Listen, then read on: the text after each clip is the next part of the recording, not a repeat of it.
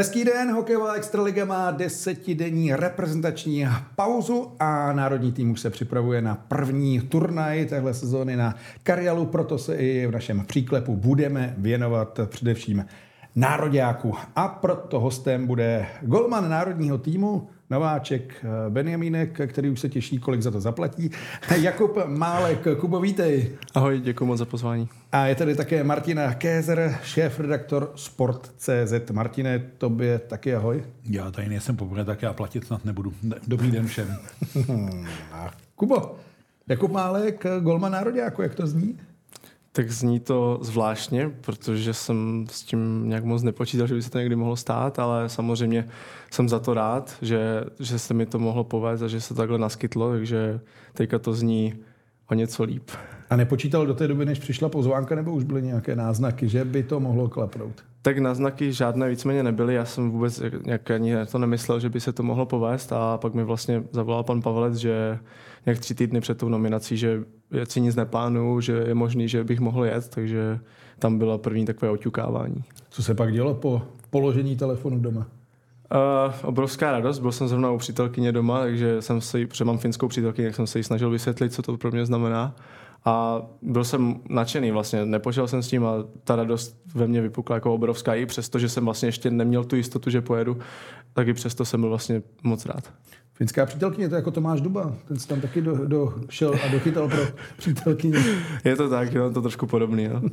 Martine, mladí brankáři v Nároďáku, zajímavé téma. No, trošku dá se říct riskantní tah trenérů. Vlastně bereme na první turnaj sezony golmany, kteří jsou z počtu reprezentačních startů na čísle jedna, čímž Kuba tam přispívá nulou a Dominik Pavlát tou jedničkou.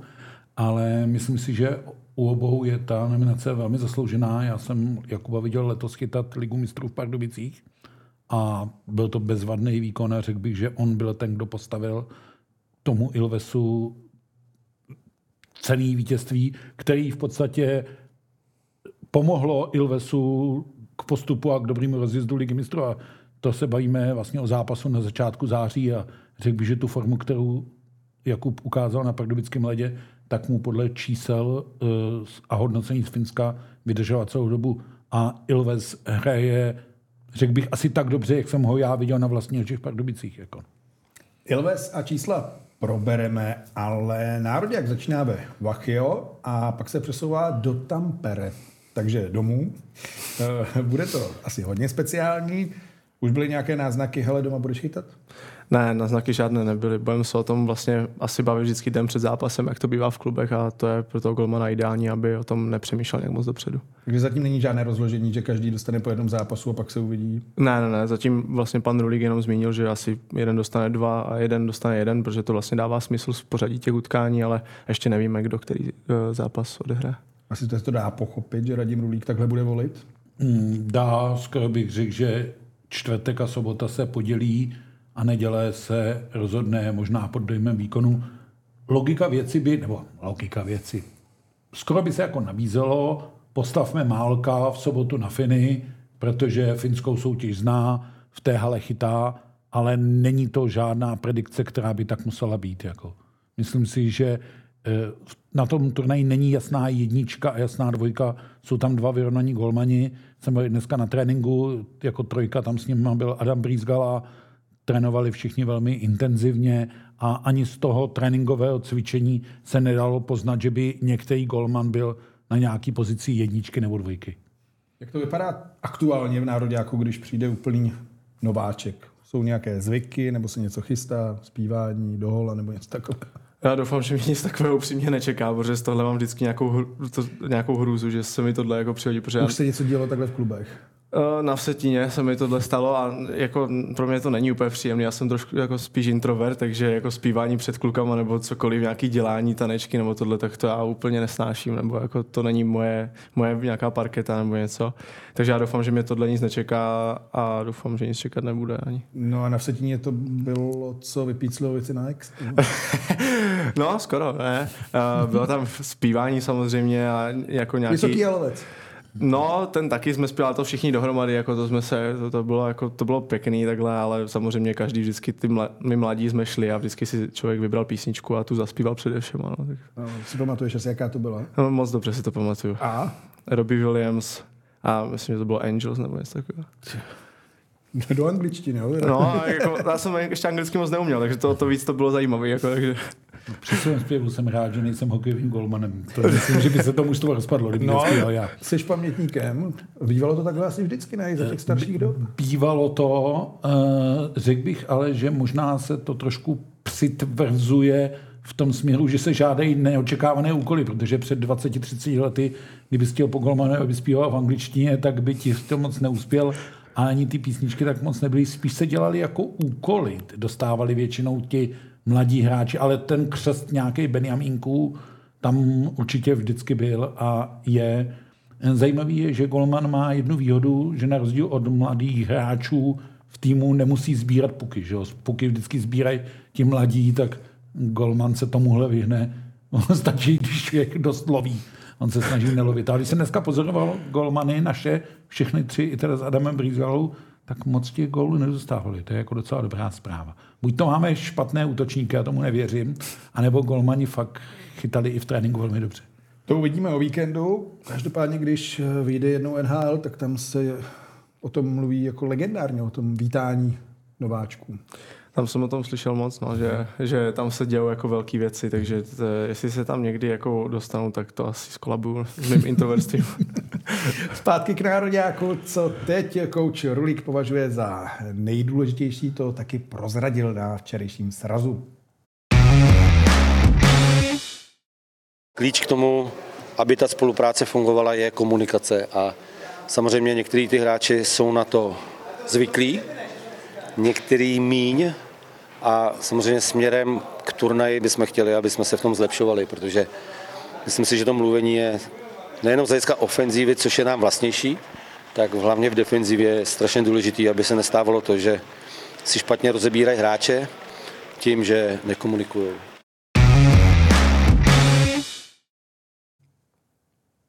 Jak se bude komunikovat s Beky? Tak určitě líp než ve Finsku, protože někteří kluci samozřejmě ovládají angličtinu, ale prostě nemluví anglicky na ledě, takže to je ve finštině, takže já jsem se jako naučil ty pokyny ve finštině, ale určitě pro mě lepší mluvit jako s klukama v češtině nebo říkat si to v češtině, například záda nebo takhle, to je mnohem lepší, je to takový důraznější než ty finštině, takže, takže si myslím, že komunikace nebude problém. A na Levesu je dobře slyšet teda. No, jako tam je to takový, že fanoušci tam samozřejmě fandí, ale jsou za plexisklem na druhé straně, takže moc slyšet jako nejdou na moji straně, takže tam se komunikuje dobře. Každopádně už jsme to nakousli, ty si moc nepočítal s nároďákem a chystal se na fotbal. takže rozumím tomu správně, že jsi fotbalový fanatik, nadšenec, fanoušek. A je to tak, je to, chystal jsem se vlastně do Anglie, buď do Anglie vlastně, nebo do Itálie na ligu mistrů, samozřejmě by záleželo, co bych se jako rozhodnul, ale nakonec zvítězil lepší povinnosti. No, ty jsi fanoušek klubu Forest Green Rovers ve čtvrtý lize. Mm, jak tohle vznikne? Protože já myslím, že o fotbale vím hodně, ale kromě názvu já o tom klubu nevěděl nic.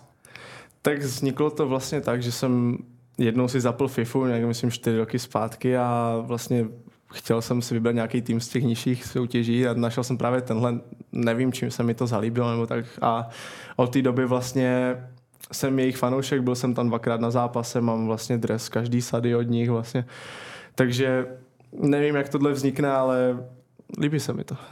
No ty drezy, prý mají drezy z bambusových vláken a z odpadu z kávových zrn. Je to tak. Oni no. jsou vlastně, já jak to vysvětlit, oni vlastně jsou takový jako zastánci toho eko, že vlastně tam na stadionu člověk nenajde maso, je tam všechno veganský, takže to... Co tam člověk dělá mimo fotbal?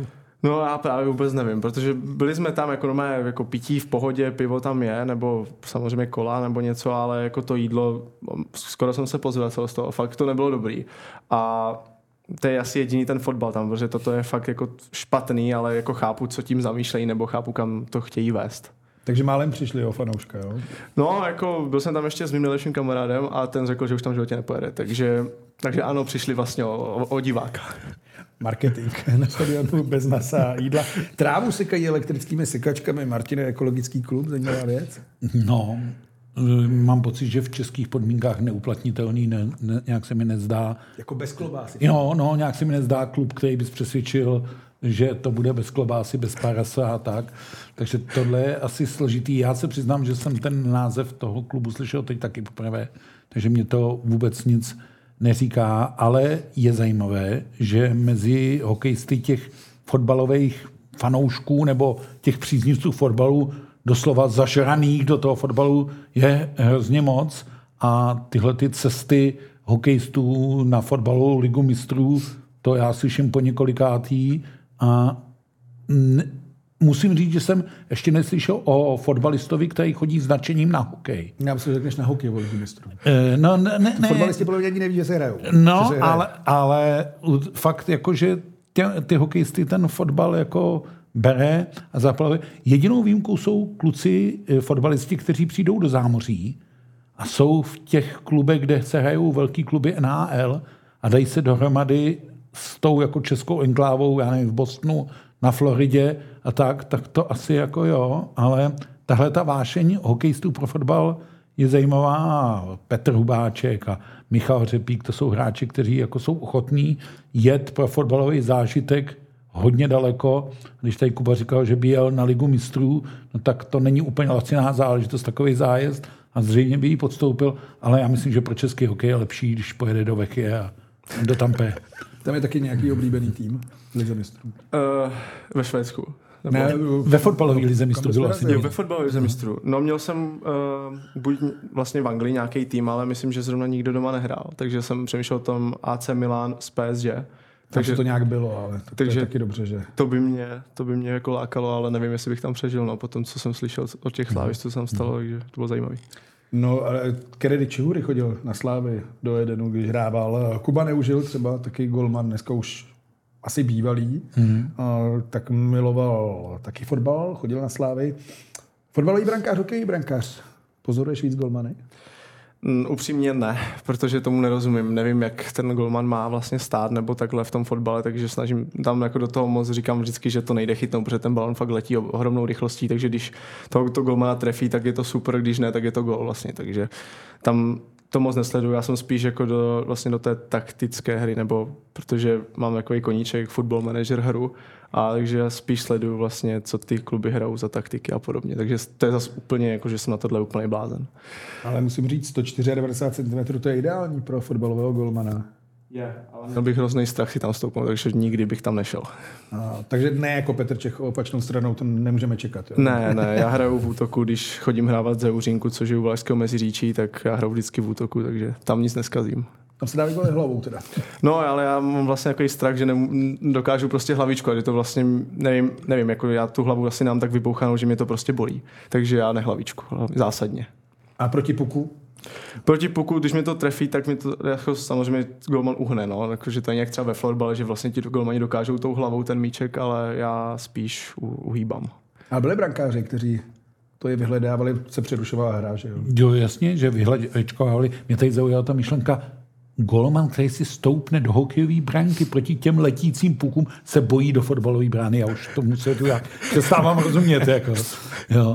Takže je, ve fotbalové brance jsem párkrát stál, ne, že bych tam toho moc chytil, ale párkrát jsem tam stál, ale do hokejový by mě teda nedostal nikdo ani za zlatý prase. Já jsem taky stával hodně dlouho ve fotbalové brance a taky bych nešel teda do hokejové. Já vždycky jsem říkal, že z velkého vápna je nejhezčí pohled na fotbal, ale kvůli té taktice. To je vlastně pravda, no. Takže asi to budu muset přehodnotit ještě. Ještě pak budu jak Petrček, že po kariéře si půjdu stoupnout naopak do té fotbalové brány třeba. Protože někdo říká, že z koňského sedla, já jsem vždycky říkal, z velkého vápna je to nejlepší. Zpátky k hokeji. V Elvesu, česká kolonie. Jak se potkáváte, jak tam žijete, válčíte?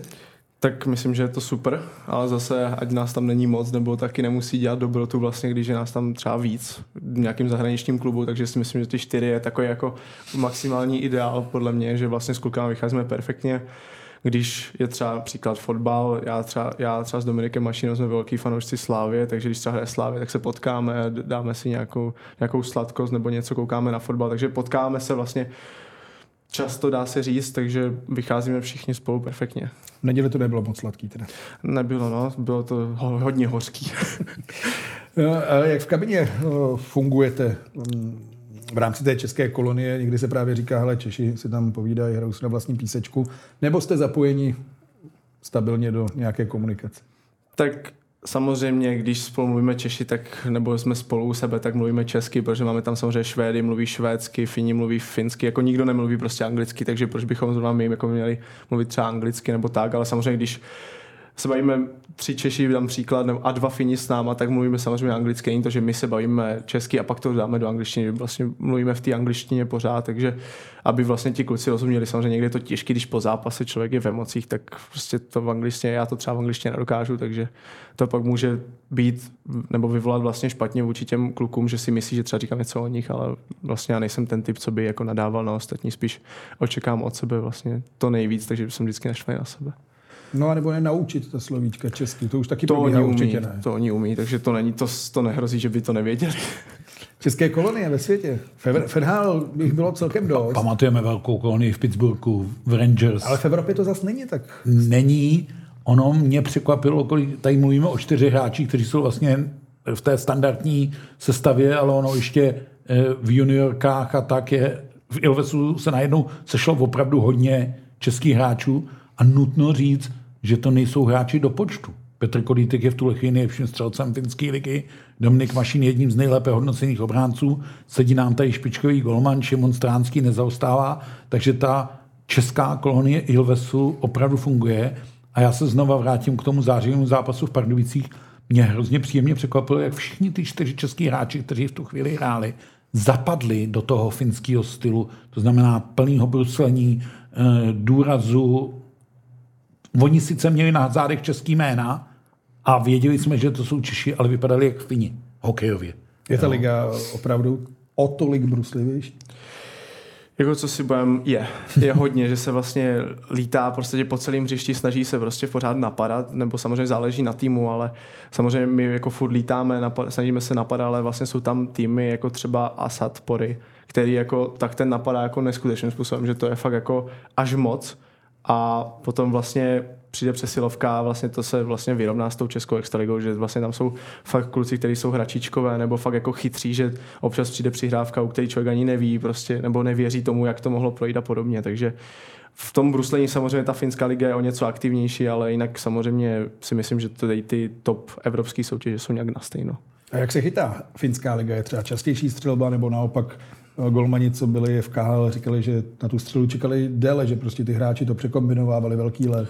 Je to hrozný, no, co si budeme povídat. Prostě teďka jsme měli zápas, třeba jsem chytal proti Oulu, vlastně na mě šlo 14 střel a z těch, 100, těch 14 jako bylo fakt složitých, jo, že jako to bylo fakt těžké a naopak na druhé straně Golman měl 30 a zase to bylo takový jako nahozeníčka nebo v pohodě, jako dalo se to v pohodě jako pochytat, ale říkám, samozřejmě jsou zápasy, kdy má člověk 40 zákroků a zase jsou někdy, kdy má 10, ale vždycky záleží prostě na tom soupeři a ano, jako abych odpověděl, tak těch střel je málo většinu zápasu. Mně právě připadá, když se mrknu, ne, že bych byl odborník na finskou ligu, ale když se podívám na výsledky, na nějaké statistiky, tak eh, je to méně golová soutěž. Asi náročnější v tom případě na hlavu, ale nemůžu dostat gól. No, jako samozřejmě bylo lepší, kdyby ten člověk nad tím úplně nepřemýšlel, jenomže já jsem takový zrovna typ, že na všem strašně moc přemýšlím, takže a když na mě dlouho nic nejde, tak ta hlava si dělá úplně, co chce a moc tomu nevěnuje, no, tomu hokeji, ale snažím se nad tím, nebo snažím se samozřejmě s tím pracovat, protože tohle není úplně optimální, aby tak bylo. Ale samozřejmě, když ta četnost střel je větší, tak samozřejmě se chytá mnohem líp. Co golman dělá, když má 5-7 minut bez střely, to jako kouká, co se děje? Nebo... No, Já vím, tak- pamatuju si, promiň, uh, jak se jmenoval? Golman Philadelphia Finn, ten koukal na kostku a dostal br- gol v NHL. Nity Meky. Nity Meky. Co určitě viděl, ne? Já Frajer jsem- koukal a... Myslím, že jsem to právě viděl. No. Tak nevím, co dělají ostatní golmani, ale já třeba buď je, nevím, jak tam jako přesně popsat, že skenuju tu hru vlastně, že koukám vlastně na svý brankoviště, pak se podívám dopředu a zase koukám zpátky na svý brankoviště, ale samozřejmě ničem to nepomáhá, jenom prostě tak mám, abych si nějak zkrátil chvíli, anebo což je úplně jako blbost, tak si zpívám třeba. Ale to je zase jako, jsem zase jako, Anglicky. ne, to, co mě třeba, mám totiž nějaký určitý playlist před zápasem, tak třeba to, co mi utkvě za ten den v hlavě, tak ta písnička hraje furt a už je to tak otravný, že si to prostě začnu zpívat. A no je to hrozný prostě pak, no. Co nejzajímavějšího se takhle zpívá pod maskou? To je, jako, je to různý, jo. někdy to je prostě normální písnička, někdy je to prostě písnička, kterou někdo udělal fakt jenom jako pro srandu a to je jako úplně příšerný, protože ta písnička fakt je neposlouchatelná, ale já to tam mám v té hlavě, jo. takže vždycky záleží. No. No ale v Tampere, v Ilvesu jsou i další hráči v dorosteneckých juniorských kategoriích, i brankáři. Mm, Patrik se jmenuje Hamrla, tuším, tak ten jde podobnou cestou, ten je teď v Kové mm-hmm. a ty jsi byl taky v Kové. Je to tak, minulý rok vlastně jsem tam odehrál, myslím, 5-6 zápasů, myslím, a Patrik vlastně to přišel a protože vlastně přišel i Jonas Gunnarsson ze Švédska k nám, tak vlastně Patrik je teďka v Kove, aspoň má tam velice dobrý zápasy, chytá, takže to je pro toho golmana ideální a myslím, že příští rok se mu ta cesta taky tam otevře do toho A týmu přesně, jak to byl vlastně se mnou, že minulý rok jenom na, okouká, na okoukání vlastně s Markem Langhammerem jsem tam byl a letos ta porce zápasů by měla být větší. No, tak u něj asi bylo jasné, co bude dělat vzhledem uh, k tátovi, který taky čapal, ale jak ty jsi vlastně dostal do hokejové branky? Tak já jsem se tam dostal vlastně, jak to říct, omylem v podstatě, jo, protože vlastně vyrůstal jsem, nebo začal jsem v Kroměříži, což je velmi malý klub a tehdy zrovna tam nebyly jako moc vlastně těch oddílů, nebo jak to říct, těch tříd, že vlastně jsme to začali úplně od začátku, takže tam golmani prostě třeba byli dva na všechny kategorie nebo takhle, jo, takže a vlastně jenom nám vypadl právě golman pro nás, tak eh, taťka, protože chytával dřív hokejbal, tak se mě zeptal, jestli, nebo ne zeptal, on mi řekl, jdeš to zkusit vlastně, jo, takže já jsem tehdy jako neměl úplně na výběr, tak jsem to šel zkusit a to, že mě víc bavilo být v poli, tak to nikoho nezajímalo a už jsem u toho zůstal. Golmani z donucení, to I taky to, se někdy stalo. I, I to pamatujeme, já skoro, mě skoro napadá, že s jménem Málek skoro do branky musí. Já si pamatuju teda, když jsem já poprvé zaregistroval Jakuba Málka, Říkám, Málek ve Vcetíně, co tam dělá, ty je ve Slávii, jak se tam jako vzal. Říkám, tak dobře, sleduješ tu první ligu, ale kde se vzal? A já jsem fakt byl prvních 15 minut přesvědčený, že to je Roman Málek, syn Romana Málka, který nějakým cestou ze Slávie šel do Vsetína aniž bych tušil, že někde z Kroměří, že se do Vsetína protlačil jiný málek. A já myslím, že i Jakub to musel moc krát zažít. No, kolikrát slyšel. Otázku, jestli jsi s Málkem rodinný příbuzný. Že? No, moc krát. Jako hmm. víceméně kamkoliv jsem přišel jako novej nebo tak, tak to bylo jako v podstatě hmm. pořád. A dokonce teďka jsem se dělal na Wikipedii, kde dokonce můj otec napsal Roman Málek, takže to je jako... No ale musím říct, že... Táta není Roman, ale... Ne, není, no, není. Ale je tam rozdíl, no, kolik? 18 cm. Roman Málek. Vejško, vejško je, je vidět, že přerost nevlastního tatínka. Ne, je to uh, strašně zvláštní. Hokej český má několik takových men, která se nám proletají celými těma generacema. Svoboda, Procházka, Hlinka, ale to jsou takový jako obvyklý jména. Málek zas tak úplně obvyklý jméno není. A když se ti sejdou vlastně tři golmani, tak by skoro řekl, že i ten třetí s nima něco musí mít společného. A Kuba jednou někdy říkal, že jste to hledali, že opravdu nemáte do té pražské větve nic společného. No, my si děláme s Romanem vždycky zradu, že on měl tu velkou lapačku. Že? Tak, tím se odlíčil. ne, já si myslím, že nemáme nic společného vlastně, protože naše rodina je vlastně z Zlínského kraje a vlastně asi z toho středo Českého, takže hmm. podle mě není nic společného. Eh, byl Roman, nebo mohl stihnout asi jo, být vzorem? Já si myslím, že asi stihl, ale mým vzorem vlastně nebyl, protože já, já nevím, jak jsem to měl dříve, jestli jsem to sledoval tu extraigu nebo ne, ale mým vzorem vlastně byl Dominik Hašek asi jako každýho, takže, takže, takže tak.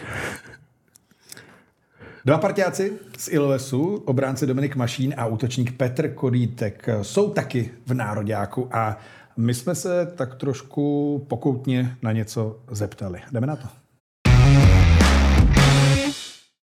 Myslím si, že chytá super. Už minulý rok chytal super, ale uh, chytal za Markem Langhammerem a letos, letos dostalo silnější pozici, chytá hodně zápasů a, a když chytá, tak, tak chytá výborně, takže mě se před ním hraje, hraje dobře a doufám, že v tom bude pokračovat. Kuba je takový, takový specifický v hlavě, občas, občas má takový nálady, který si myslím, že ani on by nechtěl mít, ale myslím si, že na začátku vypadal velmi, velmi dobře, velmi sebejistě a potom, potom to možná trošičku ustoupilo, ale, ale myslím si, že, že pořád je to skvělý golman a, že má velký potenciál to někam, někam dotáhnout. Můžete být konkrétně nějaké nálady, když jste to nepovedli? to si trošku naběh. Eh, tak eh, když se mu třeba nepovede nějaký zápas samozřejmě, tak, eh, tak byl hodně takový emotivní a, a druhý den byl třeba ještě furt naštvaný, furt o tom přemýšlel a, a ptal jsem se ho, jestli třeba chytá hned druhý den a on, že ne a já říkám, není konec světa, jako to je jeden zápas a prostě příští zápas, co dostaneš, tak můžeš být zase úplně jinde, takže v tomhle tom možná trošku potřebuje tu hlavu si trošku nastavit líp, ale, ale jinak si myslím, že je na dobrý cestě. To má občas každý hokejista, ale my mu se snažíme říkat, ať je, ať je víc v klidu, protože že jo, snažíme se poradit těm mladším, že akorát třeba to nevypadá úplně dobře v té kabině, když to udělá vlastně ty cizinci mu nerozumějí, tak vlastně nevědí třeba, co říká, takže se mu snažíme v tom poradit trošku.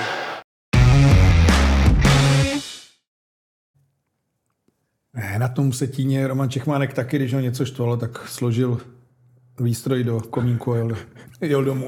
Takže to je odkaz asi. Já myslím, že emotivní golmani na Vsetíně byli vždycky. Kromě a... Iva Pešata, ten měl rád ty vína. No, no, to, to byl ale věčný náhradník a spokojený, ale eh, Kuba asi Romana Čechmánka moc jako z akce nepamatuje, nebo jo? Mm, spíš ne asi, mm. spíš ne. Ale mm, ono to, co říkali oba kluci, ono je to do značné míry pravda, protože oni ty golmanské emoce jsou dobrý vlastně prodat na ledě, a pak je to dobrý asi stáhnout, ale to... Myslím, že jsi práva nebo psychologie? E, ne, práva a my jsme sami to psychologie měli, tak to jsem tam pochytil z toho. Ale já myslím, že to říkají všichni trenéři golmanů Jakubovi a o Jakubovi, protože už když byl v juniorském výběru, tak se o tom mluvilo, že e, potřebuje mm, získat kontrolu nad svými emocemi a že na ledě to dokáže a mimo let někdy ne, tak ať on si sám spíš řekne, Lepší, kdyby to bylo opačně, prosím.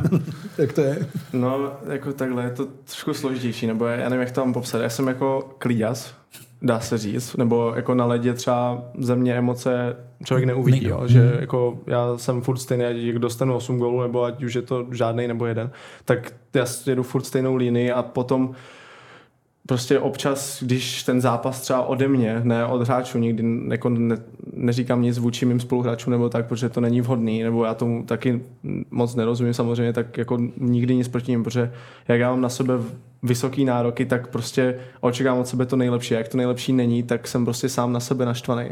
A samozřejmě chápu, že to pro ty kluky pak vypadá jinak, ale prostě vždycky se snažím ulevit hlavně sám sobě v tom vlastně, že nevím, řeknu třeba nějaký zprostý slovo nebo tak, ale snažím se to držet jako pod nějakou notou, nebo teďka už se snažím to jako nedělat, protože vím, že kluci jak říkal Dominik nebo Petr, že to není úplně vhodný pro, pro ostatní, tak se snažím to nějak držet pod pokličkou víc teďka.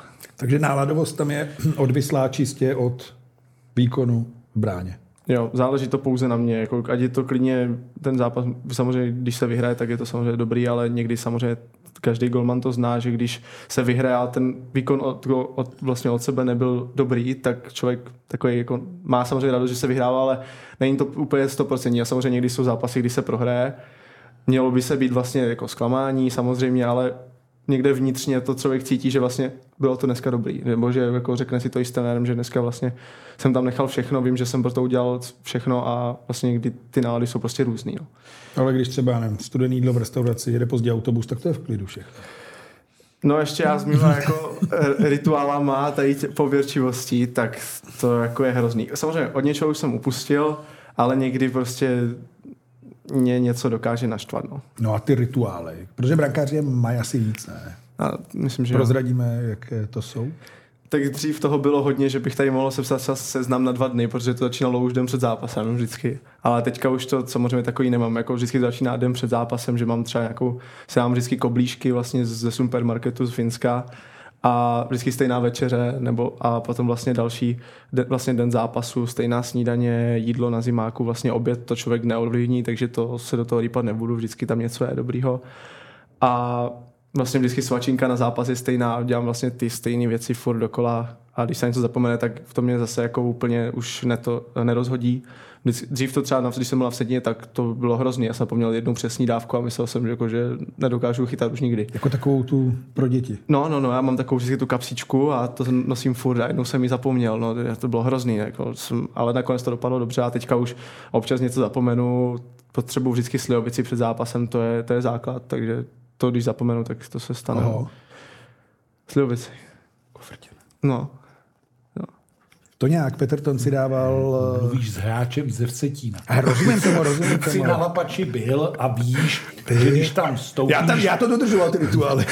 když tam vstoupíš, tak je to čichový prostředí. To prostě na tom zimáku pořád je. A konec konců na tenhle valeský penicilín Karlo Price vyhrával všechny Dakary. No tak čemu se taky divíš? No já se nedivím, jako u toho golmana. Ne, já se jenom děsím toho, že eh, Kuba by nastoupil ve čtvrtek už proti Švédům, protože mi není jasný, jak se bude ve Vechě schánět ty kobly, ty kobly toho finského supermarketu. V Tampere si to představit umím. Co Koblihy. Ale pálenka. A je sebou, ta je podle mě přibalená. Radim Ludvík, co na to?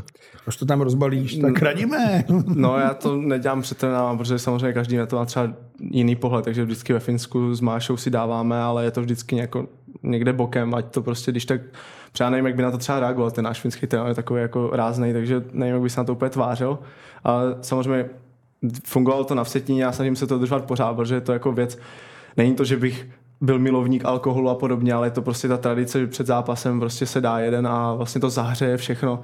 Takže by to jako vlastně to podpoří, jako není to nic vlastně, nikdy si nedám dvě, vždycky je to jedna prostě a stačí, jako nikdy víc, prostě jednak, jednak je omezeně té slivovice z domu a za druhý prostě nejsem alkoholik, takže.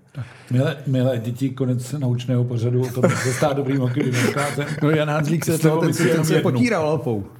Tuším. Jo, ten to na sebe, to, to asi Tak, taky, taky, to dělá dělají. spousta hráčů. Taky to dělá, slivovicí to dělat nebudu, to by byla škoda. No a to má taky nějaký čas, ne? Třeba, hele, tak už hodinu, hodinu a půl před zápasem. Vždycky vlastně dvě hodiny před zápasem je sraz, takže vždycky hodinu a tři čtvrtě, vždycky po těch 15 minutách člověk si udělá hokejku, nebo já si s ním přesní dávku a pak se dává slivovice, no, aby to mělo jako určitý, jako nějaký, nějakou dobu před tím zápasem, ať to není hned, vlastně před zápasem to by nebylo dobrý podle mě. Ty si před sezónou přiznal, že byly i nějaké problémy nebo s tou náladovostí, uh, s psychikou. Jak to se dneska řeší? Tak asi to každý řeší trošku jinak, ale vlastně já jsem to musel začít řešit, protože to dosta, dostavilo se do stádia, kdy to nebylo vůbec příjemný vlastně a už to zasahovalo i do toho profesního života, takže už se s tím musel začít něco dělat a já jsem to vlastně začal řešit, takže jsem se žádal u klubu o psycholožku, jestli by to šlo a vlastně a takže jsem v angličtině, což pro mě bylo docela začátku těžké, ale zvykl jsem si, tak jsem začal vlastně to s ní všechno řešit, vlastně co se mi děje v životě nebo na ledě, vlastně, že mám ty problémy s dýcháním a podobně. A do dvou měsíců jsem se toho úplně zbavil. Jako samozřejmě, když přijde pak situace ze života, že se něco stane, jo, příklad mě umřel kamarád minulý rok, takže to nebylo, takže se to zase všechno vrátilo, ale říkám, jo, záleží to vždycky, ale vždycky to pomůže vlastně ty sezení jedno, dvě v tom týdnu a pak je člověk čistý a může se soustředit na tu práci. Tohle je asi skvělý, v tomhle se to posunulo strašně moc. Hrozně moc a je dobře, že se lidi o tom sportovce nevíme, nebojí mluvit, že si to umějí přiznat, eh, že už se na to nehledí jako Ježíš Maria, to je nějaký jako divnouš. Ne, všichni se nějakým způsobem, a ta doba je složitá pro všechny, pereme s psychikou a vrcholový sportovec. Říká se, že golman je sám jedinec, individuální sportovec v kolektivním sportu. Takže já myslím, že nápor na psychiku golmanů je jako veliký a řekl bych, že 80% golmanů hledá nějakou terapeutickou cestu a je úplně jedno, jestli si tu terapii vedou jakoby v úvozovkách sami přes svý nejbližší nebo přes odborníky. Protože je to opravdu strašně náročný povolání, když to řeknu takhle. No hlavně že se to řeší prostě v zárodku, protože Robin Lenner, všichni víme, jak to s ním bylo. Kam, kam to jako až může, prase, když kam to řeknu až může dospět, no. No. No a to bylo jakoby z toho sportu, z toho, co si člověk na sebe nakládal, jak, je, jak chtěl být dokonalý? Mm, myslím si, že úplně ne. Myslím, že to začalo, začalo tohle všechno vlastně, když jsme byli na dvacítkách v té Kanadě, jak to všechno bylo jako hektický, stresový vlastně, pak se tam to zrušilo, vlastně pak se tam zrušil i ten let domů, tak mě to docela, jako já jsem byl docela vyhrocený z toho, protože vím, že jsem třeba mohl být o den dřív doma, mohl jsem už chytat za vsetín, vlastně nemusel jsem ztratit tolik času nebo tak. Pak vlastně ještě s mojí bývalou přítelkyní tak byly nějaké problémy doma, že jsme se nějak nepohodli, takže všechno vlastně to stresové se ve mně nabalovalo a neměl se kde jako uvolnit úplně tak to podle mě začalo prostě klikat error a začalo to jít vlastně do, té, do těch dýchacích cest, nebo nevím, jak tam nazvat. No a pak jsem vlastně, vlastně v noci nemohl spát kvůli tomu, takže jsem šel do nemocnice, vlastně tam mi zjistili, že mám vysoký tlak a tady tyhle věci a zjistilo se právě, že to je vlastně z toho stresu a tady z těch věcí, takže na Vsetně jsem s tím ještě nepracoval, vlastně byl jsem za panem Kostkou, myslím, eh, na... A tam už to jako člověk cítil, že se něco děje. Jo, to bylo špatně, protože bylo třeba eh, vlastně tam, jak je to na Vsetíně, vlastně každý zná ty fanoušky, jak to je tam tak tam jsem to měl hodně v, tom, v, tom, v těch zápasech a to je fakt na hraně prostě kolapsu, jo, protože člověk cítí, že se necítí dobře, že nemůže dýchat třeba, tak tam to bylo hrozný a pokračovalo to vlastně, že my jsem, nech, nechtěl jsem nějakou psycholožku nic, protože si myslím, že to přes leto jako utichne, že bude pohoda, letní příprava, jo, bez stresu vlastně všechno. No, bohužel ne, jako vrátil jsem se, nebo začala sezona ve Finsku, první zápas dobrý a druhý zápas v Lachty jsem měl fakt štěstí, že jsem tam neskolaboval, protože já jsem snad půl třetiny viděl jenom černo a moc si toho nepamatuju tam, jo, takže tam to začalo být jako fakt vážný a říkal jsem, že tohle, jestli to ještě jednou bude, tak asi už to nevydržím nebo neustojím. Jo. Takže tam to vlastně začalo být, že jsem tam už si řekl, OK, stačí, tak musím něco dělat. No hlavně by to mohlo mít špatné následky že jo, na kariéru. Blbej gol, hloupej gol, pak člověk přestane věřit. No právě tam v tom, jak jsme hráli, jak jsem měl to lachty, tak právě tam jsem dostal, jsem dostal myslím 6 gólů a z toho 5 bylo blbých, jo, že prostě vím, že jsem tam mohl být, ale jak jsem nemohl dýchat, úplně zmatený, motala se mi hlava, já jsem byl úplně jinde, jo, v tom, já jsem tam vůbec vlastně nebyl jako mentálně v tom zápase, takže, takže tam vlastně ano, může se vlastně stát, že to bude hodně špatný, ale teďka vlastně říkám, mám psycholožku, všechno je na dobré cestě, vlastně už to ani nepocituju ty věci, takže všechno je vlastně, dá se říct, pryč. Skvělé zprávy. Mimochodem, nerad létáš. Nesnáším to. Takže... To je zase bokem. To. Jo, jako, ale už jsem, říkám, jako je to vlastně v popisu té práce, dá se říct, takže jako člověk, jako dám si sluchátka, koukám na dva půl chlapa a hned za chvilku jsem v té destinaci. Ne, ne, ne, ne, ne, ne nic takového. Dva půl chlapa, to je dobrý. Dva půl chlapa je topka. Já to už jsem to viděl jak tisíckrát dokola, ale furt mě to baví. Koukáš taky na dva půl chlapa? Dva půl chlapa nekoukám, ale e, chápu, pamatuju jednoho novináře, já ho nebudu jmenovat, novinářského kolegu, který taky velmi nerad létal a došel teda až vlastně k nějakému jako fobickému léčení, kdy chodil na nějaký kurz, kde ho posazovali do letadla a zbavil se to. Zbavil se toho, ne, že by se stal z něj milovník a obletěl třikrát zemi kouli letadlem, ale zbavil se toho a začal létat normálně. A ono, když chceš být, když chceš být hokejista, tak jako nemůžeš se bát létat. Prostě to letadlo k tomu patří a těžko. My pamatujeme příklad, eh, teď si nespomenu nizozemského fotbalisty, to byl Dennis Bergkamp. Bergkamp, který že ho odmítl a jel ten, autem. Ten buď lodí, nebo vůbec. No, ale představa, že Jakub jede do Vechě a do Tampere autem a lodí, tak bych řekl, že stihne tak příští ročník turnaje. No a s tímhle jakoby se dá taky nějak pracovat třeba já nevím, bych si zapnul letecký katastrofy. No, tak jako zase věc je, že já si u toho usínám. U toho, jo? Jo, měl jsem období prostě, protože vlastně to duboval, já přesně nevím, jak se jmenuje ten daber, ale poslouchal se hrozně dobře. Takže já jsem po letecké katastrofy a šel Filip jsem Schwarz, prostě, mysl, jo, jo, jo, tak jsem u toho usínal, no, takže, a mám to nakoukaný tyhle věci, takže vím, jak reagovat, vím, že umřu stejně, ale kdyby náhodou, tak, tak jako jsem na to ready. takže...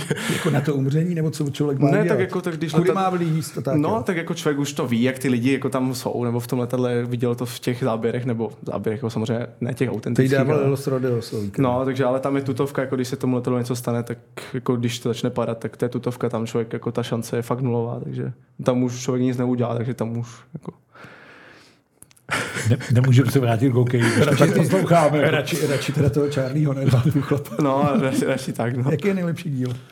Nejlepší díl, za mě jako série 3, 4, 5, To je ještě 6, Charlie, že? 7. To je ještě Charlie. Já neko, ne, vůbec jsem neviděl žádný, jako, jak tam nebyl Charlie už. Máme to úplně stejně.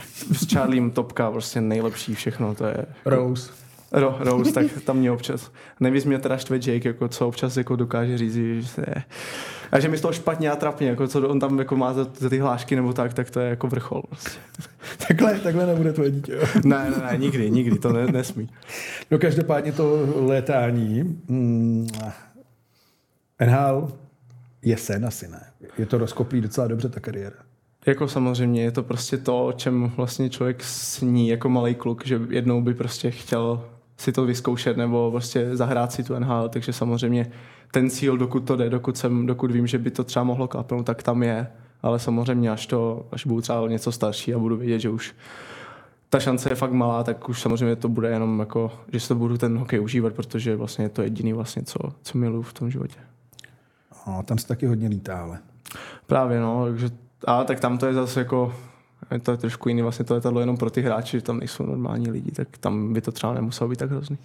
New Jersey, draft, o, jste už třeba nějak v kontaktu s klubem, nebo něco probíhá? Tak v kontaktu jsme vlastně pořád, vlastně Scott Clemenson, vlastně, co dělá golmany v Jersey, a nebo třeba Anders Nilsson, co je scout pro, pro Jersey, pro golmany. Tak, Taky vysoký, že jo? ano.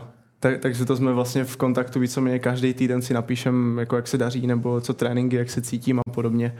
Vlastně teďka nedávno tady vlastně Scott Clemenson byl za mnou ve Finsku, takže ta, ta péče nebo ta starostlivost od toho Jersey je fakt na nejvyšší úrovni podle mě, protože lítají třeba ten Anders Nilsson vlastně je švéd, takže ten to má kousek, ten lítá vlastně skoro co dva měsíce za mnou, vlastně Scott se sem podívá taky dvakrát třeba do roka, takže a furt vlastně jsme v kontaktu, takže myslím, že úplně vlastně top service.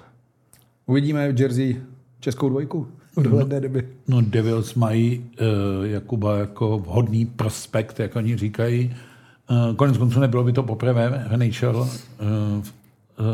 uh, LA, to myslím byl Čechmánek. Zase Roman Čechmánek. S Hniličkou už tvořili českou golmanskou dvojici. Vítek Vaniček se tam teď zabydluje docela dobře, tak když se pak za krajana přimluví, tak by to třeba mohlo fungovat. Konec konců česká kolonie už tam malinká je, tak by to ní Jakub mohl se jenom přidat. No. Ale Ale pořád je tam mentor Patrik Eliáš. Hmm. S, ním jste, s ním jste taky v kontaktu? Uh, v kontaktu s ním jsem nejsem, ale jak jsme byli vlastně na kempu teďka uh, s Peťou Hauserem a s Jaromírem Pitlíkem, tak vlastně tam byl taky a přisedl k nám, vlastně bavili jsme se, jako jak se nám to líbí a takhle, takže jako perfektní vlastně, že někdo takovej, vlastně taková osobnost tam vlastně byla a vlastně pořád je zakomponovat toho klubu, takže perfektní vlastně pro Čechy. No, z té místo v pořadí u Golmana je to tak trošku jedno, jestli je dvoustý, desátý, nebo není? Já si myslím, že, já si myslím, že hlavně záleží na tom, jestli tam ten golman je nebo není. Takže já jsem vůbec nehleděl jako na pořadí, ale tím, že je to stay, tak si to člověk bude prostě pamatovat na pořad. Budeme si to pamatovat všichni, ale mě by spíš zajímalo, tehdy si chytal druhou juniorskou ligu. Jak v New Jersey se dozvěděli, jak to bylo v tom, v tom filmu dědictví, že? Jak se dozvěděli, že mám cihelnu? Jak se dozvěděli, jak se dozvěděli o Golmanovi z druhé juniorské ligy? Taky to nechápu, přímě, ale vlastně to ťukávání vlastně začalo, když jsem chytal pouze druhou tu juniorskou ligu vlastně za Vsetín a jezdili jsme například do zápasy, na zápasy do Litomyšle a podobně, jo. že za mnou vlastně přiletěli tehdy z Detroitu a jeli se pojat na Varior Brno na mě, kde jsme zrovna vyhráli 11-0, takže to asi nebylo úplně vhodný. konto. No, tak mě po druhé třetině pan Jurik stáhl a řekl mi, že to pro mě nemá smysl, že tam jako, že to prostě tak mě dal pryč radši, ať se třeba nezraním nebo něco a No a tak tam vlastně začalo to první oťukávání, ale na konci sezóny jsem vlastně draftován nebyl, protože řekli, to by bylo docela jako trapný, nebo něco takového, řekli, že by to bylo jako hodně divný, kdyby draftoval někoho z druhé juniorské, když ještě nechytal vlastně ani záčko a takhle. No a pak v další sezóně to byla vlastně jiná káva, vlastně dostal jsem se vlastně do základní sestavy Ačka, vlastně odchytal jsem pomalu skoro všechno vlastně, nebo vlastně s Davidem Gavou jsme se střídali, ale bylo tak jako, že víc pro mě už dokonce, takže tam už to pak klaplo. Eh, Byli v tom dispozice 194 cm. Dneska je doba, kdy frčí vysocí brankáři. Je to tak, dneska vlastně všichni jako chtějí mít vysokého brankáře v týmu, třeba s někým třeba menším například, nebo tak, ale vlastně ten vysoký golman dneska každý potom kouká, že každý chce vysokého golmana a podobně, takže to mi vlastně hraje tak vlastně víceméně do kare, no, takže za to jsem vlastně rád, že jsem to mohl zdědit po tačkovi, tu výšku a jsem taky tak vysoký. No, ono, jo, ze Vsetína do Finska to taky je zvláštní trochu. Co extraliga? Bylo nějaké oťukávání někdy? Tak myslím, že teď už to asi říct můžu. Vlastně bylo. Vlastně myslím něco ze Spartou jsme tam řešili jako nějaký hostování, protože to bylo, bylo tehdy, se Spartě úplně nedařilo, tak jsme jenom chtěli jako pro mě nějaký zápas, že by to třeba mohlo pomoct vlastně oživit trošku i, jako, Petr Kováča takhle chytal dva zápasy za Spartu. no, že by to mohlo jako oživit Kuba celé, Škarek taky vlastně podobný, ne podobný příběh, ale taky v, Taky, v tomhle taky. věku. A nebo vlastně Maxim Žukov taky vlastně z hlavy do Sparty, takže jsme to chtěli, ale Sparta řekla ne, že nechcou tam dával mladýho golmana, myslím, tak, eh, tak vlastně to nakonec nevyšlo, takže jsem zůstal vlastně celý rok v té první lize, ale myslím, že tam to bylo vlastně, my jsme měli výborný tým vlastně tehdy, takže tam všechno vlastně klaplo do sebe a vlastně se podařilo vlastně, dá se v vozovkách přeskočit tu extraligu a jít rovnou vlastně do nejvyšší finské. Je ještě na Vsetíně nějaký odlitek těch slavných časů? Vnímal jste to tak, že ty lidi pořád mají v hlavách sakra, tady to byla dynastie? Tak jako vlastně dá se říct, že jo. Jako teďka tam byla vlastně uh, teta říkala, že tam furt je vlastně, že lidi třeba někteří mají můj dres a podobně. Takže to jsem jako hleděl, říkám jako fakt, jako, že takhle si to nechá, jako pamatují nebo to. A to byl vlastně nejlepší rok vlastně mýho života. Tam, jo, pan, fanoušci to žrali, prostě všechno. Člověk šel do obchodu a lidi prostě zastavovali, chtěli se pobavit a takhle, tak to bylo prostě pro mě něco nového. A pro mě jako 19 letého kluka to bylo něco jako wow, jako top. O Finek se říká, že jsou takový umírněnější. Zastavují taky na ulicích? Ve Finsku? Hmm. No, Spíše ne, ale samozřejmě jako podle mě fanoušci třeba Ilves tak jako ví o mě, tak jako, tak jako když mají třeba věci Ilves, tak se jako když jdu, tak se jako vždycky kouknu a oni se koukají na mě, tak říkám asi, asi ví, ale samozřejmě když jsou tam nějací malí kluci, tak přiběhnou vždycky, jestli si můžou fotku a pak se ptají, jestli chcou hokej, jestli že chcou hokejku a podobně, ale tak to jako to nejde úplně po každý, protože to bych pak neměl žádnou už na ten sezónu, takže, ale ve Finsku to tak časté není. Hokejka je důležitá protože nejen ke chytání samozřejmě, ale taky ke, dávání gólů. V říjnu 2021 branka proti Havířovu. Tady je, no, op, tohle je docela fištron. No, musím říct s obrovským štěstím. Jednak, protože jsem u té střely spadl, za druhé, protože pokud uh, si člověk všimne, tak ten havířovský vlastně hráč byl asi pár centimetrů od mojí hokejky s jeho hokejkou, takže tam stačilo toho píchnout a měl bych vlastňák vlastně, takže tam se seběhlo fakt úplně všechno, musím říct, že a jako neuvěřitelný. No. Ani sám jako nechápu, jak jsem to dokázal, protože teďka už se mi to moc nedaří, takže... Ale zkoušíš to pořád? Jo, zkouším to furt, ale moc to teďka jsem zkoušel vlastně v přípravě, jsme hráli s Taparou, tak jsem to zkoušel, ale hnedka vlastně na modrý, naší modrý, to vlastně vzali jejich obránce, takže to nevyšlo, ale snažím samozřejmě, když ta možnost bude, tak to vyzkouším. A to se už jako odmala má v sobě golman, ale já jednou dám gol, budu to cvičit. No, já úplně asi ne, protože já jsem dřív hokejkou nehrál vůbec, protože z Kroměří jsme neměli trenéra Golmanu, tak eh, mě to neměl kdo naučit, jo, takže já jsem vůbec hokejkou nehrál a potom vlastně na Vsetíně už pod Romanem Pešoutem jsme toho dělali víc, víc, protože říkal, že to je důležité, abych se posunul někam dál, tak od té doby jsem říkal, že samozřejmě sleduju, vlastně Martin Brodor dal spoustu gólů, nebo myslím dva nebo tři dokonce, takže uh, takže říkám, jednou, kdybych dal gol, tak by to bylo perfektní a že jsem to dal už v 19, tak aspoň mám očkrtnutý a nemusím se o to pokoušet už po druhý. No. no ale je to strašné plus směrem do Ameriky. Byť už je, už je tam ten, jak se jmenuje za brankou, ten už to není ten prostor, který omezuje vlastně no, tu možnost, ale... ale hraní s hokejkou je pořád věc, na kterou zejména zámořští skauti a agenti koukají a říkají, jo, ano, ten má styk dobrý, to je jako to, takhle to, takhle to funguje.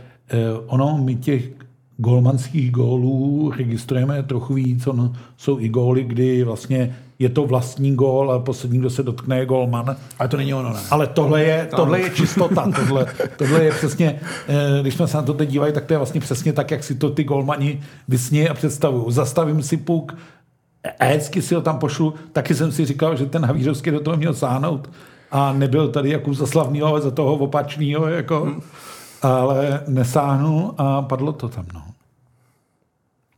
Finsko, mezikrok, NHL, už jsme to nakousli. Ty se teď střídáš s Jonasem Gunnarsonem, což je hmm. zkušený brankář, má titul uh, z HVčka, z Chuve.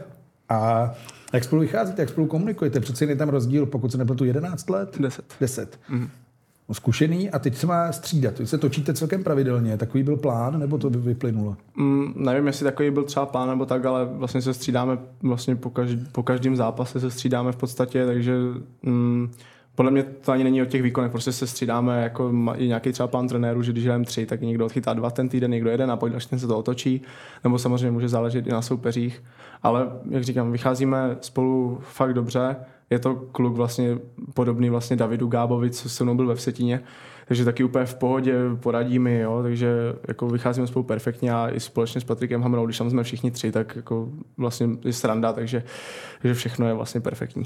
Je no, čísla skvělá, mimochodem 7-1-2 bilance, pokud se nepletu. Hmm. S tebou udělají body? No, jakože čísla by mohly být trošku lepší asi, co se týče ús- úspěšnosti, ano. Pod 91 lehce něco takového, ne? No, teďka, protože jsem vlastně říkal, jak jsem chytal proti tomu Oulu, tak jsem trošku, tam to nevyšlo. Ale jak- jinak jako musím být samozřejmě pokorný, jako samozřejmě na 90 vždycky topka a tím, že a do, podařilo se jí spoustu zápasů vyhrát, důležitých utkání, takže, takže myslím, že myslím, že spokojenost. No a v Nokia aréně hraje Tapara, hraje tam Ilves. Jak vůbec funguje tohle spojení? Tréninky, zápasy, stěhování, tam bude asi nějaká druhá hala. Máme tam, máme tam vlastně jednu malou eh, v podzemí, takže tam vlastně chodíme vždycky na trénink, protože tam stojí nějaký vlastně nájem vždycky na, ty, na tu hlavní halu, takže tam se netrénuje.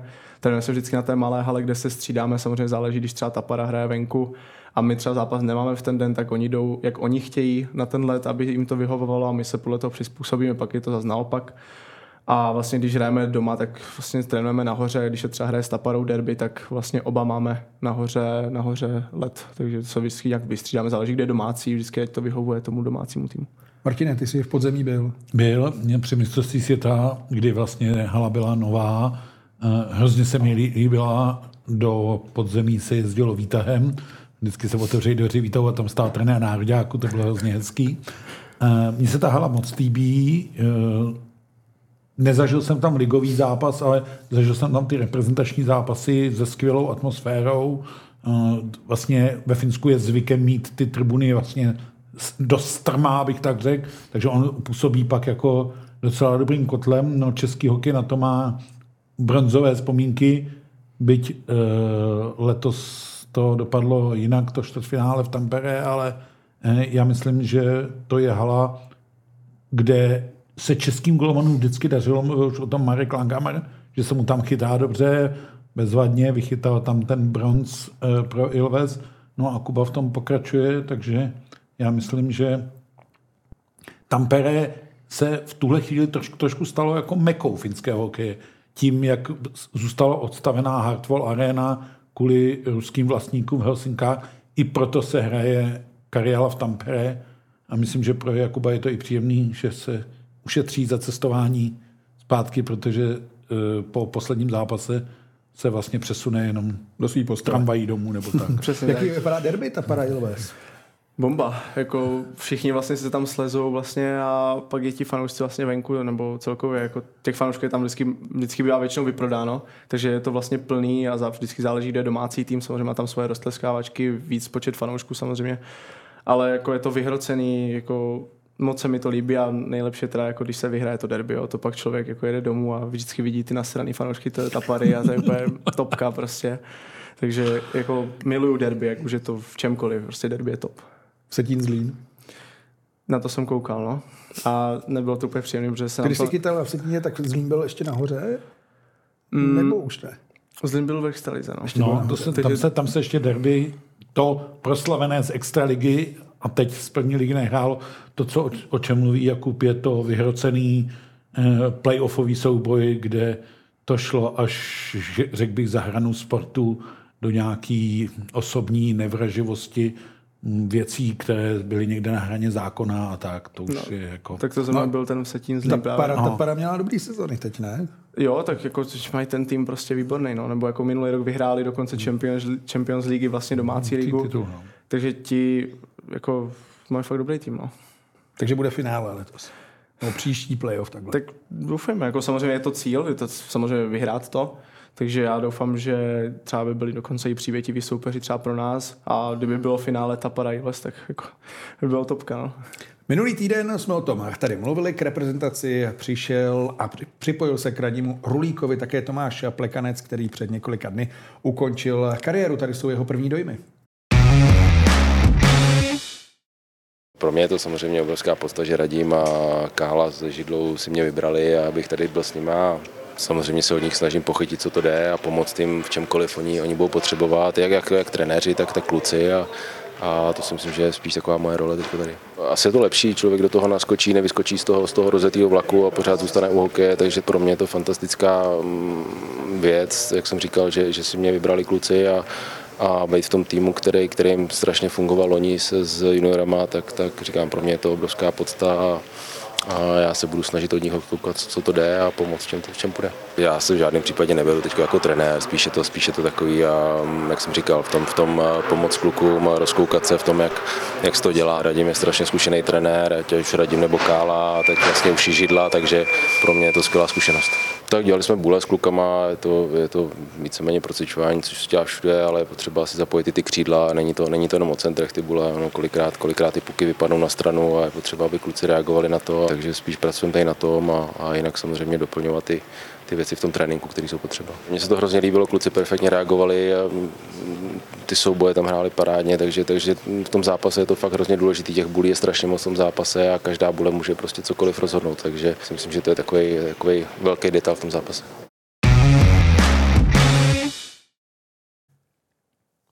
Pamatujeme brankáře, kteří před vhazováním dělali kolečka, uh, Jan Chábera takhle hokejkou taky rituál. Co děláš ty před vhazováním v obraném pásmu? Uh, tak mám vlastně, že většinou, nebo když je vhazování jakýkoliv, tak jdu vlastně do rohu a zpátky a vlastně oťukám si tyčky víceméně. A když je jako v obraném pásmu, tak mám takový speciální, vlastně z každé strany jednou se jako držím na té tyčce hokejkou a vysměruju se správně na ten, na ten bod pro to vhazování a z druhé strany tam je vlastně s Davidem Sachrem stejný, že si oťukáme úplně stejně vlastně tyčku lapačkou, takže, takže to, to máme stejný. Jinak ale národní tým teď, kromě Radima Rulíka, Plekanec, Židlický, Pavelec. První dojmy, dva tréninky za tebou. Jako bomba, jako pro mě jsou to vlastně ikony, které vlastně jsem sledoval jako malý, vždycky se dívalo na ty velké turné, který se vlastně vyhrávali, tak vlastně to vždycky tady ty jména tam padly a jako vždycky jsem říkal, jako, že by bylo fajn vlastně někdy vůbec vidět a podobně a teďka se proháníme spolu po jednom ledě, takže pro mě je to jako vlastně neuvěřitelná věc a užívám si to tady. A první nějaké rady od Ondřeje Pavelce? Tak vlastně rady vlastně žádné v podstatě, protože Ondra vlastně ví, že asi, když už jsem vlastně tady golman v té seniorské reprezentaci, tak asi už asi něco umí, nebo má vlastně, každý máme vlastně svůj styl, takže a Ondra vždycky říká, že nám do toho nechce moc jako kecat, vždycky jako třeba nějaký poznatek třeba jako řekne samozřejmě, ale spíš nás nechává, jako ať prostě chytáme, jak nejlíp umíme, protože to vlastně toho golmana vždycky zdobí nejlíp. Očividně to dělá tak, jak on to měl rád. Ne, přesně, ať mi do toho, přesně, ať mi do toho nikdo, nikdo moc nemluví. No, já jsem měl dneska pocit, že jsem omlát o 15 let, když vidím plekanec. To byl jenom pocit. Ale... To byl jenom pocit, já vím, tedy, taky říkám pocit. Eh, plekanec židlický, známe ty. Eh, plekanec eh, židlický Pavlec na ledě, tak to je jako docela hezký návrat. A myslím si, že je to hrozně dobře i pro tuhle novou generaci hokejistů, že mají, nechci říkat možná vzory, ale spíš ke komu hledět, eh, zlížet. Já si vždycky myslím, a u nároďáku to platí téměř dvojnásobně, že mužstvo musí trošku hrát pro trenéra a trenér musí dělat pro mužstvo. A když se tahle ta symbioza potká, tak ten národák pak funguje, protože už jsme taky zažili e, případy, kdy se to nepotkalo a podle toho to vypadalo. Takže to, že ten nový realizační tým je vlastně tvořený jednak velkými trenerskými experty, za kterého třeba Radima Rulíka považuji, a doplněn asistenty, kteří mají skvělou hráčskou minulost a nejsou vlastně tak věkově vzdáleni od těch současných reprezentantů, že by jako nechápali, co jim se honí hlavou a co se odehrává v kabině, tak je to docela dobře. No a teď se to musí od čtvrtka ukázat na ledě ještě. No, bude se ukazovat spousta věcí. Hmm, s jídlem roste chuť. Ja. Bereš to tak, že třeba jsi ve hře o mistrovství světa? Mm, tak asi, když už jsem tady, tak asi možná jo. To jsem chtěl slyšet. ale samozřejmě je potřeba tohle, jako jste pěkný, ale vůbec nic, nic s tím vlastně jak kdyby nekončí, jo. je potřeba furt dál pracovat, furt stejně vlastně a když se bude pak samozřejmě dařit, tak je samozřejmě ta cesta třeba na to mistrovství může být, být složitá pro nás v Evropě, když víme, že vlastně kluci z NHL vlastně vždycky mají vlastně ne právo to přednostního místa, ale většinou tak vlastně bývá, že gol, uh, Golman z NHL vlastně přijde a jde na, rep, na repre vždycky. Ale samozřejmě to nikdo nikdy neřekl, že vlastně tam nikdo, jako třeba, třeba já nebo Dominik Pavla nemůžeme být, jo, takže cesta je otevřená a bude záležet jenom na nás. Navíc eh, pozice trojky někdy je no, pro mladé brankáře, pro baviče, no, si náladový, to uvidíme. ale, ale jakože i tohle by byl obrovský přeci úspěch. Strašidelný v, v tvém věku. No pro mě úplně jako splněný sen jako všeho, jo. Ještě mistr světa v Praze, tak to už vlastně víc by nemohlo být, jo, kdybych tam byl poprvé ještě v Praze. A To už se jde o medaile. to, to, no, to už jako tam už nic víc asi, asi být nemůže, jo. Ještě jako hraje se vlastně o titul mistra světa, což je vlastně pro mě třeba víc než Stanley Cup, jo. vyhrát ze To svojí, neříká každý. Ze svojí zemí, prostě vyhrát něco, to, to je něco neskutečného, jo, protože na to kouká každý, jo, a prostě žije vlastně z deseti miliony lidma, jako vlastně, takže to je něco, co je teďka až moc vepředu, já ani ani nechci přemýšlet. Eh, V sobotu, v sobotu. Sobota je nejblíž asi. No. Ať se to povede, eh, nejen v sobotu, ať je fajn sezóna, ať se hraje o titul, ať třeba klapne i to mistrovství světa, NHL potom. Ať se daří díky, že jsi přišel. Děkuju moc, děkuju. A Jakub Málek, Martin Kézer, taky tobě dík, nějaké zvěstování na závěr. Já taky děkuji za pozvání. Ne, já přeju Jakubovi, ať, když bude ta premiéra ve čtvrtek, v sobotu nebo v neděli, ať je úspěšná, protože na první zápas za národní tým se nezapomíná, tak ať má na to jenom a jenom hezké vzpomínky. Takže zavřeno bude. Věříme tomu. Mm, Ještě jednou díky a přejeme samozřejmě celému národňáku štěstí a ve Vachě se hraje proti Švédsku, pak v Tampere proti Finsku a Švýcarsku. Na místě bude náš zpravodaj Honza Škvor. Všechny důležité informace najdete samozřejmě na sport.cz a budeme se těšit zase příště. Hezký den.